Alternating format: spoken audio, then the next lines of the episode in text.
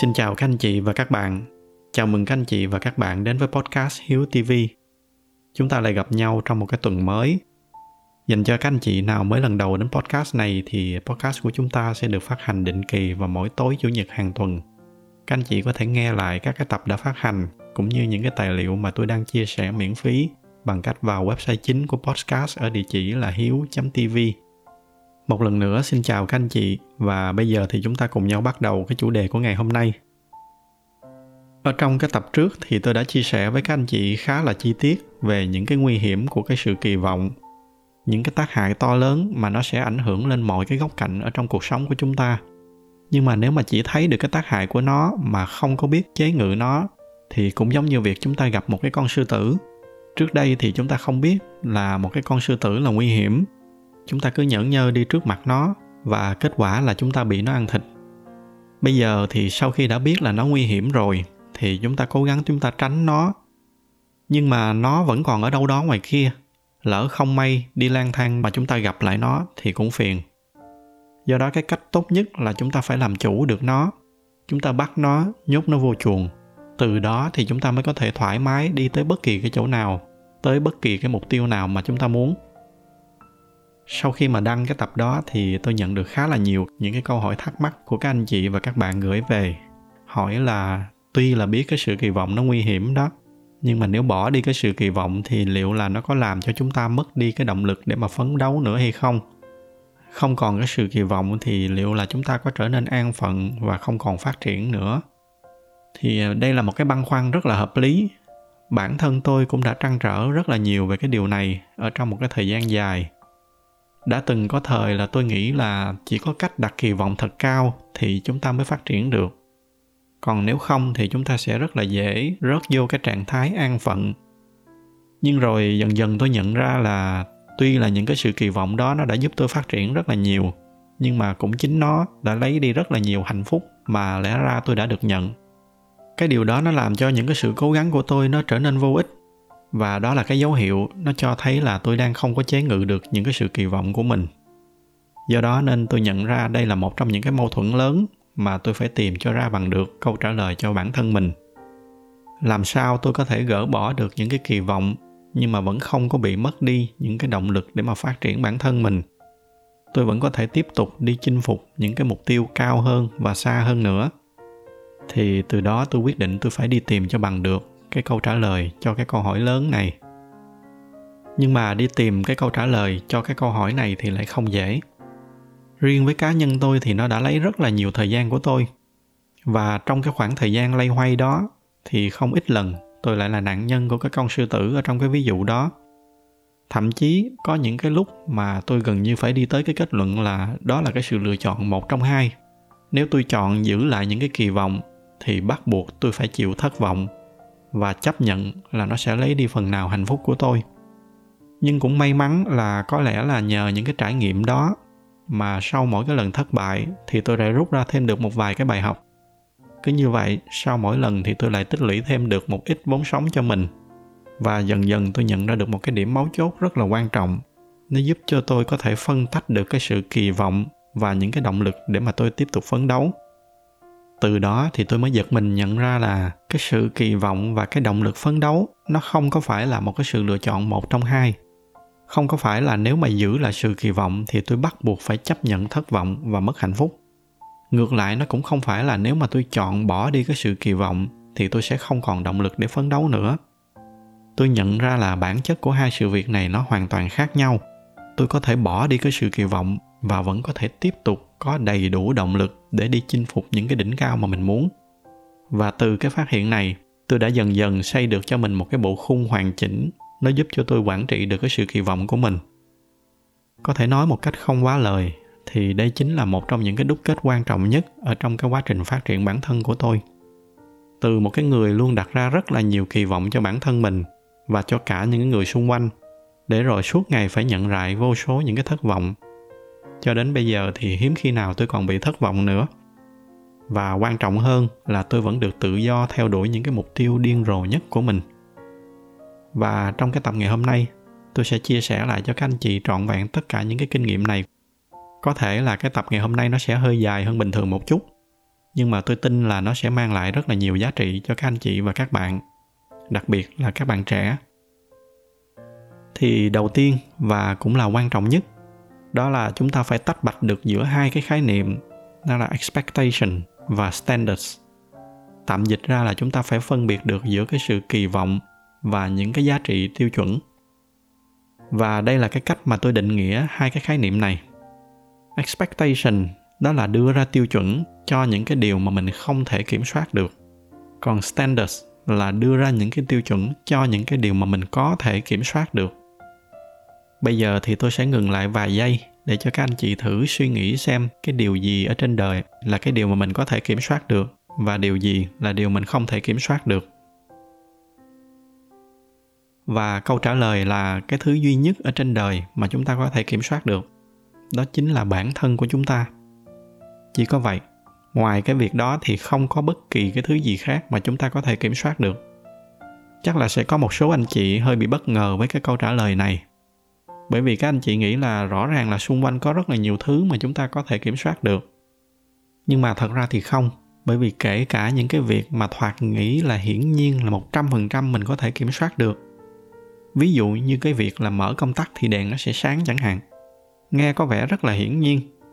Nhưng đã bao giờ các anh chị về tới nhà, các anh chị mở cái công tắc đèn lên và đèn nó không sáng thì mới giật mình nhận ra là, ồ, cúp điện rồi. Thì chính cái ồ đó nó là một cái khoảnh khắc thất vọng. Mặc dù nó chỉ là một cái thất vọng nhỏ, nhưng mà nó là một cái khoảnh khắc thất vọng. Bởi vì trước đó chúng ta đang kỳ vọng vào một cái kết quả hiển nhiên, nhưng mà cái cúp điện nó nằm ngoài cái sự kiểm soát của chúng ta. Do đó thì sau khi mà nghĩ cho thật kỹ, thì chúng ta sẽ thấy là cái điều duy nhất ở trên đời mà chúng ta có thể kiểm soát được, đó là chính bản thân chúng ta. Tất cả mọi cái thứ còn lại ở trên thế giới này, nó đều có cái cách vận hành riêng của nó. Cái cách mà nó tồn tại và vận hành nó không phải là để phục vụ cho những cái kỳ vọng của chúng ta. Chúng ta đừng có kỳ vọng vào bất kỳ một cái điều gì ngoài những cái hành động của chúng ta. Bất kể là điều đó nó có hiển nhiên tới mấy đi nữa, kể cả một cái công tắc đèn mà chúng ta còn không kiểm soát được, thì hiển nhiên là chúng ta không thể nào kiểm soát được thời tiết hay là cái cách hành xử của người khác. Đừng kỳ vọng là khi mà mình giúp gì cho ai đó thì họ sẽ biết ơn mình. Cũng đừng kỳ vọng là khi mình chân thành với một ai đó thì họ sẽ không quay lại hại mình. Cái điều duy nhất chúng ta có thể kỳ vọng là khi chúng ta muốn giơ cái tay lên, thì một giây sau, tay của chúng ta nó sẽ giơ lên. Chúng ta có thể kỳ vọng là khi chúng ta muốn cho ai đó một cái thứ gì, thì chúng ta có thể cho. Ví dụ như cái việc tôi làm cái chuỗi podcast này, cũng là tôi đang cho các anh chị cái kiến thức của mình, và không ai cấm được tôi làm cái điều đó cả. Giả sử tôi không có internet, thì tôi sẽ đi chỗ khác để mà tôi đăng nếu mà thế giới không còn internet nữa, thì tôi sẽ viết sách. Do đó một khi mà tôi đã muốn cho, thì không ai ngăn tôi được. Thậm chí kể cả ngày mai, không còn ai xem những gì tôi chia sẻ nữa, thì tôi vẫn cứ chia sẻ, bởi vì đó là cái điều tôi muốn làm. Đó là cái điều tôi có thể kiểm soát được. Và bởi vì vậy nên không có cái gì có thể cản tôi được. Nhưng mà tôi không có đặt ra cái kết quả là các anh chị sẽ cảm ơn tôi, bởi vì cái điều đó nó nằm ngoài cái sự kiểm soát của tôi đó chính là cái sự kỳ vọng. Rủi mà các anh chị không cảm ơn tôi, thì chẳng lẽ tôi sẽ thất vọng sao? Ngược lại, bởi vì tôi không có kỳ vọng gì, nên tôi rất là vui khi mà nhận được những cái lời cảm ơn của các anh chị. Thì đó là cái nền tảng cốt lõi đầu tiên. Chúng ta phải định nghĩa được đâu là kỳ vọng và đâu là những cái tiêu chuẩn. Những cái điều mà chúng ta không thể kiểm soát được, nó chính là cái sự kỳ vọng. Còn những cái điều mà chúng ta có thể kiểm soát được thì chúng ta có thể đặt nó ra thành những cái mục tiêu. Và chính những cái mục tiêu này nó sẽ là những cái tiêu chuẩn. Cái điều này thoạt nghe qua nó có vẻ rất rất là đơn giản, nhưng mà cái phát hiện này nó chính là cái nền tảng rất là quan trọng. Nó đã giúp tôi khai triển ra hàng loạt những cái đúc kết giá trị khác cho bản thân mình. Từ khi mà phát hiện ra được cái điều này thì tôi có thể cho phép mình bỏ hẳn đi những cái kỳ vọng của mình, nhưng mà vẫn tiếp tục theo đuổi những cái tiêu chuẩn rất cao cho bản thân mà không có còn phải lo là mình sẽ bị thất vọng nữa để tôi sẽ kể cho các anh chị nghe một cái ví dụ nhỏ từ chính cái trường hợp của tôi trước và sau khi tôi phát hiện ra điều này. Đó là xưa nay tôi rất là quan trọng cái chuyện đúng giờ. Tôi tự hào là ở bất kỳ cái nơi nào mà tôi làm việc thì tôi đều nổi tiếng là cái người đúng giờ. 99% trường hợp, một khi mà tôi đã hẹn là tôi sẽ có mặt đúng giờ. Tôi có một cái tiêu chuẩn cho bản thân mình, đó là tôi sẽ luôn luôn có mặt trước cuộc họp từ 5 tới 10 phút. Không có trễ hơn bởi vì đó là cái sự thiếu tôn trọng đối tác. Nhưng mà cũng không có quá sớm, vì cái điều đó nó cũng sẽ gây ra những cái bất tiện cho người khác. Và để đảm bảo được cái điều này thì tôi đã phải đầu tư rất là nhiều công sức và sự chuẩn bị, chứ không phải chỉ là một cái ý thức đúng giờ thôi là đủ tôi thà là chấp nhận đến sớm hơn và ngồi ngoài xe đợi trước mỗi cái cuộc hẹn thì để đảm bảo được cái việc đúng giờ, tôi luôn luôn xem qua cái vị trí, cái nơi mà tôi sẽ hẹn, rồi cái hành trình mà tôi sẽ đi từ cái chỗ của tôi tới cái điểm hẹn để xem nó có cái rủi ro nào hay không. Ví dụ, nếu tôi biết cái cung đường mà tôi sẽ đi, nó hay xảy ra kẹt xe, thì tôi sẽ chuẩn bị nhiều thời gian hơn cho cái việc di chuyển, hoặc là tôi sẽ chuyển sang đi bằng phương tiện công cộng. Còn nếu đó là cái nơi mà lần đầu tiên tôi tới, thì tôi sẽ dự trù cái trường hợp mà tôi không tìm ra được cái chỗ đậu xe, thì cái giải pháp là tôi sẽ nghiên cứu trước cái bãi đậu xe nào gần đó. Họ sẽ có chỗ trống trong cái khoảng thời gian mà tôi tới hay không. Nếu cần thì tôi sẽ bút trước cái chỗ đậu xe thậm chí nếu đó là một cái tòa nhà phức tạp thì tôi sẽ tính luôn cả cái thời gian dự phòng để tìm đường đi từ bãi xe lên cái chỗ họp. Đó là một vài cái ví dụ về những cái việc mà tôi đã chuẩn bị để đảm bảo được cái xác suất đúng giờ của mình ở trong mọi cái cuộc họp. Tuy nhiên, chắc chắn là trên đời không có cái gì là tuyệt đối. Chắc chắn là sẽ có những cái trường hợp bất khả kháng làm tôi không có thể đúng giờ được. Do đó tôi có một cái nguyên tắc tiếp theo, đó là nếu mà tôi không thể đến đúng giờ được thì tôi sẽ báo cho cái bên kia biết trước, ít nhất là 30 phút. Hoặc nếu mà có thể thì là một tiếng hoặc là hơn. Và nếu được thì tôi sẽ cố gắng báo cụ thể là tôi sẽ trễ ở trong bao nhiêu phút. Bởi vì tôi quan niệm là một khi mà tôi đã trễ giờ là tôi đã làm mất đi cái sự tôn trọng của mình cho người đối diện rồi. Cho nên ít nhất là tôi phải có trách nhiệm để báo trước cho họ biết càng sớm càng tốt, để họ có cái kế hoạch, họ sử dụng cái khoảng thời gian chờ tôi để mà làm một cái việc gì đó có ích cho họ có thể là họ sẽ tranh thủ họ họp với một ai đó khác, hoặc có thể là họ tranh thủ họ ăn lót dạ một cái gì đó, thay vì phải ngồi chờ tôi một cái cách vô ích. Thì như các anh chị và các bạn đã thấy, tôi có một cái tiêu chuẩn rất là cao cho bản thân mình về cái việc đúng giờ. Và bởi vì tôi dành rất là nhiều thời gian và công sức của mình để đảm bảo cho cái sự đúng giờ như vậy, nên tôi đã từng kỳ vọng là người khác cũng phải đúng giờ với tôi. Và bởi vì đó là cái sự kỳ vọng nên trước đây mỗi khi mà ai đó đến không đúng giờ thì tôi sẽ rất là bực mình. Nhưng mà từ khi mà tôi nhận ra đó là những cái điều mà tôi không có thể kiểm soát được. Và nếu mà tôi tiếp tục giữ cái sự kỳ vọng đó thì nó chỉ làm cho tôi thêm khó chịu mà thôi. Thì tôi đã quyết định tôi bỏ đi cái sự kỳ vọng của mình về cái việc đúng giờ của người khác. Tôi thay thế nó bằng một cái tiêu chuẩn khác của riêng tôi. Đó là nếu mà có ai đó đến trễ 30 phút mà không báo trước thì tôi sẽ đi về, bất kể đó là ai và tôi không chỉ áp dụng cái quy tắc này đối với những cái người cấp dưới của tôi không đâu. Tôi đã từng bỏ về trong những cái cuộc họp với các cái cấp quản lý của tôi. Thậm chí là tôi đã từng bỏ về khi một cái người HR director của một cái công ty mà tôi đến phỏng vấn, họ đến trễ quá 30 phút mà họ không báo gì trước. Và quan trọng hơn, đó là tôi thực hiện những cái tiêu chuẩn này của mình một cách rất là thoải mái. Tôi không có còn bị khó chịu hay là bực mình bởi vì những cái việc nằm ngoài cái sự kiểm soát của mình nữa. Cái việc tôi ngồi chờ cái việc mà tôi cho họ thêm 30 phút và cái việc mà tôi bỏ về là những cái điều mà tôi có thể chủ động được. Khi mà hết cái thời hạn đó thì tôi có thể chủ động đứng dậy và đi về. Không ai có thể cản tôi được. Còn cái việc kỳ vọng vào người khác cũng đến đúng giờ là cái điều mà tôi không chủ động được. Do đó nên tôi không đặt bất kỳ cái kỳ vọng nào. Thậm chí là tôi còn có cái xu hướng là tôi chuẩn bị tinh thần trước cho mình là họ sẽ đến trễ. Và bởi vì vậy nên khi mà cái điều đó nó xảy ra thì tôi thoải mái nhẹ nhàng đứng lên và đi làm cái việc khác của mình. Tôi không có cần phải tỏ thái độ bực dọc hay cáu gắt gì nữa. Sau vài lần như vậy thì hầu hết những cái người sai hẹn với tôi, họ không có sai hẹn nữa. Có thể họ vẫn sẽ tiếp tục sai giờ với ai đó, nhưng một khi mà họ đã hẹn với tôi thì họ sẽ đến đúng giờ. Đó là cách mà tôi gỡ bỏ được cái sự kỳ vọng, nhưng mà vẫn đảm bảo được những cái tiêu chuẩn rất cao cho bản thân mình. Từ đó tôi được tự do cố gắng phấn đấu mỗi ngày nhưng tôi luôn dặn bản thân mình là tôi sẽ không có đặt bất kỳ một cái tiêu chuẩn nào cho những người xung quanh, hay là những cái điều mà tôi không kiểm soát được. Bởi vì đó là cái sự kỳ vọng. Đó là cái cách mà tôi đã dùng để triệt tiêu đi những cái sự kỳ vọng từ bên ngoài. Nhưng nó còn một cái loại kỳ vọng nữa. Đó là cái kỳ vọng đến từ bên trong, là cái kỳ vọng mà chúng ta dành cho chính bản thân chúng ta. Đây là cái điều khó triệt tiêu hơn rất là nhiều bởi vì nếu mà chỉ đơn giản loại bỏ đi hết tất cả mọi cái sự kỳ vọng về bản thân, thì ngay lập tức nó sẽ dẫn chúng ta tới hai cái chữ, đó là an phận. Bây giờ tôi sẽ chỉ cho các anh chị cái cách mà tôi đã làm cái điều này như thế nào, thông qua một cái ví dụ. Đó là có một lần tôi muốn apply vô một cái vị trí ở một cái công ty mà tôi rất là thích. Cái vấn đề là cái vị trí đó là một cái vị trí rất là tốt, và bên agent, bên headhunter họ báo với tôi là có rất là nhiều những cái ứng viên giỏi cũng đang apply vô cái vị trí đó. Những cái ứng viên đó là những cái người bản địa. Họ sinh ra và họ lớn lên cùng với cái ngôn ngữ của họ, với cái văn hóa của họ. Nên hiển nhiên là họ sẽ có rất là nhiều lợi thế hơn tôi. Lúc đó tôi đặt ra một cái mục tiêu cho bản thân mình là tôi phải bằng mọi cách làm hết mọi khả năng của mình để mà nổi bật ra khỏi cái đám đông. Và cái đợt đó tôi đã chuẩn bị tất cả mọi thứ mà tôi có thể tôi dành rất là nhiều công sức để nghiên cứu về cái công ty đó, những cái điểm yếu, những cái điểm mạnh của họ, những cái dự báo về cái industry mà họ đang hoạt động nó sẽ đi về đâu. Ở trong tương lai sẽ có những cái mối đe dọa nào?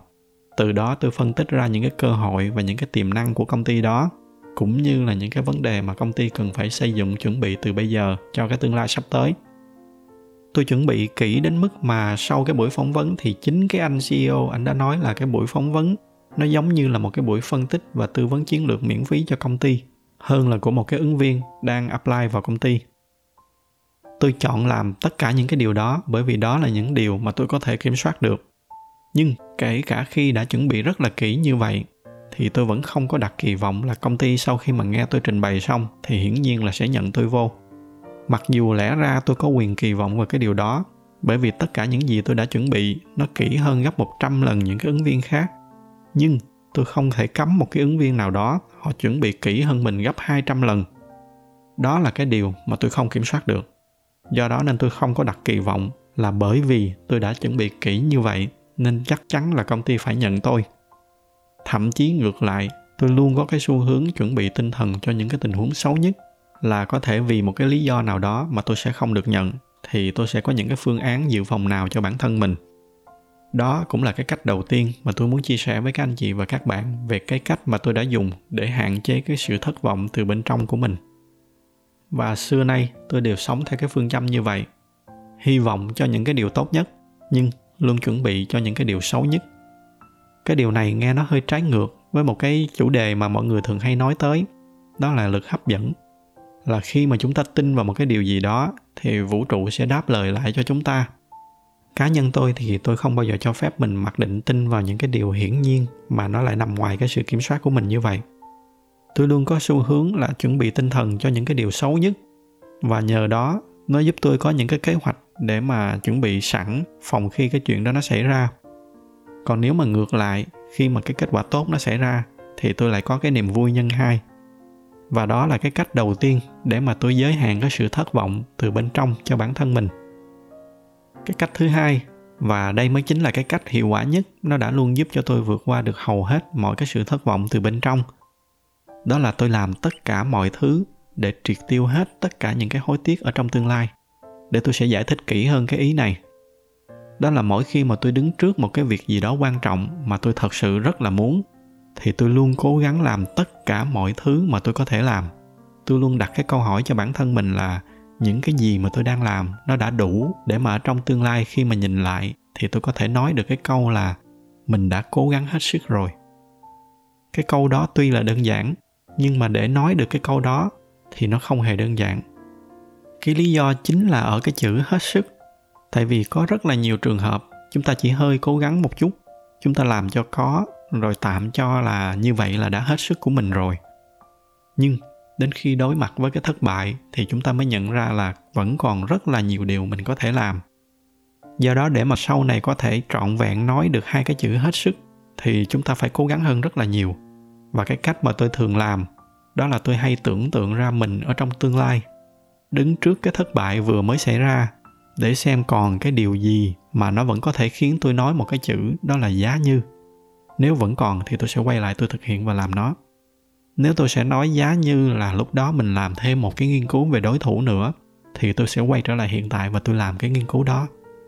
Nếu tôi sẽ nói là giá như ở trong cái buổi họp hôm đó có cái sự xuất hiện của cái người CEO thì tôi sẽ làm mọi cách để làm sao có được cái sự xuất hiện của cái anh CEO ở trong cái buổi phỏng vấn của tôi. Đến khi nào có ảnh xuất hiện thì thôi.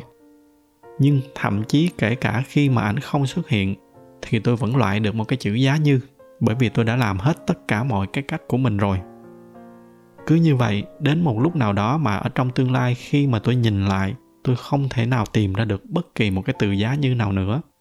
Và đó sẽ là cái lúc mà tôi có thể yên tâm nói với bản thân mình là mình đã cố gắng hết sức rồi. Và chỉ khi nào mà tôi đã thực sự có thể nói được cái câu đó, thì nó mới chính là cái cách hiệu quả nhất. Nó giúp tôi cảm thấy rất là nhẹ nhàng, thoải mái ở trong rất là nhiều trường hợp kể cả trong những cái trường hợp mà tôi đã phải mất đi những cái thứ rất là quan trọng với bản thân mình. Mặc dù là nhìn lại thì tôi rất là tiếc vì đã mình đã không có được cái điều mà mình mong muốn. Nhưng không bao giờ tôi cảm thấy thất vọng về bản thân mình, bởi vì tôi biết chắc chắn là mình đã cố gắng hết sức rồi. Không còn cái điều gì có thể cố gắng mà tôi chưa cố. Và cái cách này là cái cách rất là hiệu quả. Nó là cái liều thuốc tốt nhất mà làm cho tôi cảm thấy rất là nhẹ nhàng để mà bước đi tiếp tục và đối với tôi thì tôi chỉ đơn giản có hai cái cách đó để mà hạn chế cái sự thất vọng vào bản thân của mình. Khi mà các anh chị tìm hiểu về những cái chủ đề này thì các anh chị sẽ thấy là người ta chỉ ra đủ mọi cái phương cách. Nào là chúng ta phải học cái cách để mà buông bỏ, rồi cái cách này, cách kia. Nhưng mà riêng với tôi thì chỉ cần làm cho thật là tốt hai cái gạch đầu dòng này là chúng ta có thể vững chãi bước đi, bất kể là chúng ta có gặp những cái thất bại lớn đến mấy đi nữa thì nó vẫn không làm cho chúng ta thất vọng. Và một khi đã xác định cho mình được những cái phương pháp rõ ràng như vậy rồi, thì tôi cho phép bản thân mình đi theo đuổi những cái mục tiêu cao nhất mà không có còn sợ bị thất vọng nữa. Nhân đây thì tôi cũng muốn chia sẻ thêm đôi chút với các anh chị về cách mà tôi đi về phía trước, đi về phía những cái mục tiêu này như thế nào. Đó là chúng ta hãy tập trung tận hưởng cái hành trình. Chúng ta đừng có chỉ tập trung vào cái đích đến mà quên đi là cái việc tận hưởng cái hành trình, nó mới là cái điều quan trọng hơn. Câu này thì chắc là các anh chị, các bạn cũng nghe nhiều rồi, nhưng mà để tôi sẽ giải thích thêm một chút theo cái góc nhìn của tôi. Lấy cái ví dụ đơn giản, đó là một cái hành trình mà đại đa số các anh chị theo dõi podcast của tôi từ những cái tập đầu tiên, chắc là đều quen thuộc. Đó là cái hành trình tự do tài chính. Tôi luôn dặn các anh chị là hãy biết cái bức tranh cụ thể mà mình đang hướng tới là cái gì. Nó là cái bức tranh tự do tài chính là cái mốc 25 lần những cái nhu cầu căn bản để từ đó nó cho phép chúng ta thoát ra khỏi cái quỹ đạo của đồng tiền đó là cái bức tranh mà chúng ta đã biết nhưng đừng đợi đến khi mà có được cái bức tranh đó rồi thì chúng ta mới tìm thấy hạnh phúc mà chúng ta phải tìm thấy hạnh phúc ngay trên cái hành trình mỗi ngày của chúng ta ở trong 10 năm đó. Tôi gọi những cái điều đó là small wins, là những cái chiến thắng nhỏ. Chúng ta trả được hết nợ nần sau 6 tháng. Đó là một cái small win thì chúng ta hạnh phúc. Chúng ta tích lũy được cái sinh kiên phân, một cái small wins và chúng ta hạnh phúc. Chúng ta mua được cái cổ phiếu đầu tiên ở trên thị trường chứng khoán, small win chúng ta thấy cái cổ phiếu mình tăng lên được 2% small win. Cứ như vậy, chúng ta chia nhỏ nó ra thành từng cái milestone và chúng ta tìm hạnh phúc từ những cái small win như vậy. Nó sẽ giúp cho chúng ta luôn có được hạnh phúc ở trên bất kỳ cái hành trình nào và chính nó cũng sẽ là cái động lực để mà chúng ta không có bỏ cuộc giữa chừng. Cái hành trình 10 năm tự do tài chính là một cái hành trình cực kỳ dài. Nếu mà chúng ta chỉ đợi đến cuối cái hành trình đó mới thấy hạnh phúc, thì tôi nghĩ sẽ khó có ai có thể kiên trì đi hết cái hành trình được. Tổng kết lại những cái gì mà tôi đã chia sẻ với các anh chị và các bạn ngày hôm nay. Đầu tiên, đó là chúng ta phải xác định được đâu là những cái tiêu chuẩn cho bản thân mình và đâu là những cái kỳ vọng cho người khác. Chúng ta hãy cứ đặt tiêu chuẩn thật cao cho bản thân mình, nhưng đừng bao giờ đặt kỳ vọng vào người khác rồi khi mà chúng ta mong muốn một cái điều gì đó, thì chúng ta hãy kết hợp nó với cái hành động. Và hãy hành động đến một cái mức mà ở trong tương lai khi nhìn lại, thì chúng ta không còn bất kỳ một cái lý do gì nữa để hối tiếc.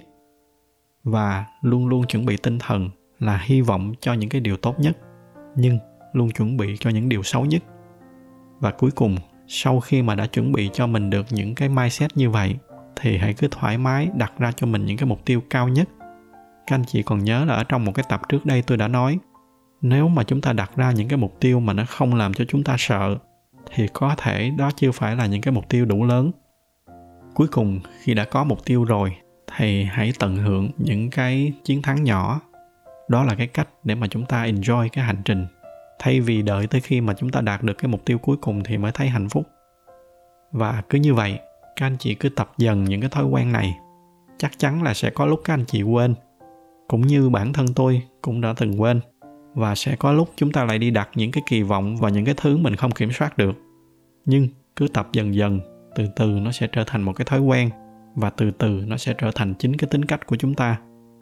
Đó là cái con đường mà tôi đã đi cho cái bản thân mình. Nó đã giúp tôi đi từ một cái người luôn luôn đặt kỳ vọng cho tất cả mọi thứ xung quanh. Để rồi nhận lại vô số những cái thất vọng. Đến bây giờ thì tôi đã tập được cái thói quen bỏ đi những cái kỳ vọng đó và nhờ đó nó giúp tôi không còn bị thất vọng nữa. Từ đó nó trả lại cho tôi cái sự hạnh phúc.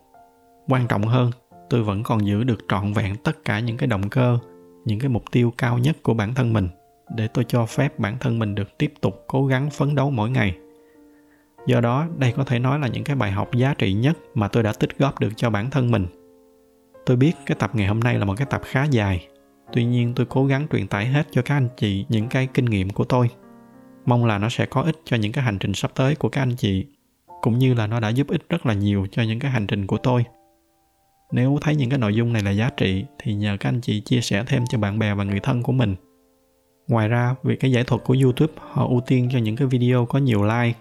Nên nếu mà thích cái video này, thì nhờ các anh chị bấm thêm vào cái nút like để giúp cho cái podcast của chúng ta có nhiều người biết hơn nữa. Xin cảm ơn sự theo dõi của các anh chị và các bạn chúc các anh chị có một buổi tối cuối tuần vui vẻ bên người thân và gia đình.